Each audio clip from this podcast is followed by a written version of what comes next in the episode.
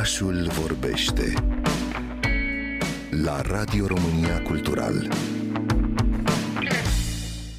Atunci când ai un vis, începi să ai mai mult curaj. Așa a fost în cazul Sorinei Cristea, o tânără antreprenoare care, după ce a lucrat 8 ani în IT, a renunțat la acest domeniu în favoarea artei. Întâlnirea cu ceramica a fost întâmplătoare și pasiunea a venit treptat, la început din curiozitate. Sorina mi-a povestit ce a determinat-o să aleagă un alt drum profesional și să deschidă în Iași un atelier cafenea. Inițial îmi doream să deschid un atelier de ceramică. Sunt pasionată de ceramică de vreo patru ani de zile. Pasiunea a crescut încet, adică la început uh, am privit alte persoane jucându-se și realizând ceramică, după care mi-am cumpărat eu materiale și am uh, lucrat, am cumpărat și o roată, crescut așa încet, încet în mine și după mi-am dat seama că îmi doresc mai mult și am hotărât că un atelier ar fi ceea ce aș avea nevoie și atunci aș putea să împărtășesc pasiunea mea și cu alții. Mai târziu, în timp ce făceam research pentru planul de afaceri, am descoperit ideea aceasta. Sora mea din Londra, știind de pasiunea mea, când am fost la ea în vizită, m-a invitat să mergem la un uh, atelier cafenea. Și acolo am văzut ideea, am experimentat, mi-a plăcut, m-am îndrăgostit uh, de ea din prima. Am făcut mai mult research, am văzut că este și în țară. Sunt câteva locații uh, în alte localități, dar la noi în Iași nu. Și de aceea am zis că doresc să ofer ieșenilor experiența pe care am avut-o și practic să împărtășesc cu ei uh, pasiunea mea. Ce poate face o persoană care calcă pragul acestui atelier? Clientul când vine este întâmpinat de colegul nostru de la bar și îi se prezintă vasele pe care realizăm noi. Noi practic facem vase semifabricate, avem un atelier în care le realizăm și nu le aducem la starea finită. Le ardem o singură dată pentru a fi în starea potrivită de a fi pictate. Clientul vine și alege vasul care îi se potrivește. Poate fi o cană, poate fi o farfurie, o vază. Avem o serie mai mare de modele, după care îl pictează și dă personalitate așa cum uh, își dorește. Iar la final are un vas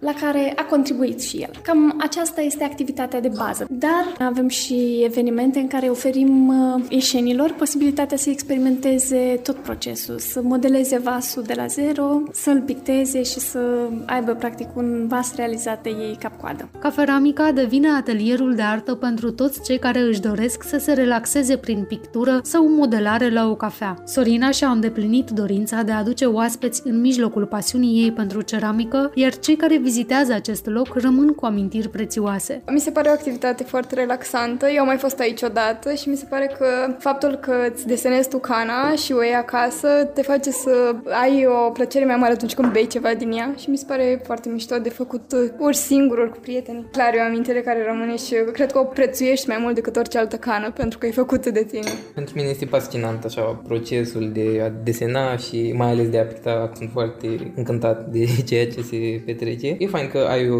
diversitate de parfurii, foarte multe modele de pictat. Ce te-a apropiat de zona aceasta creativă? Nu mă regăseam în IT.